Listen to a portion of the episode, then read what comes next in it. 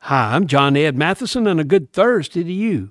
Most of us are pretty good with our physical eyesight, but we suffer from spiritual blindness.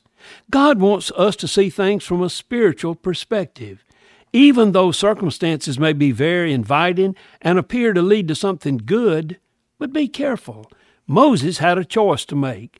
It is recorded that Moses, when he grew up, refused to be treated as a grandson of the king, but chose to share ill treatment of God's people instead of enjoying the fleeting pleasures of sin.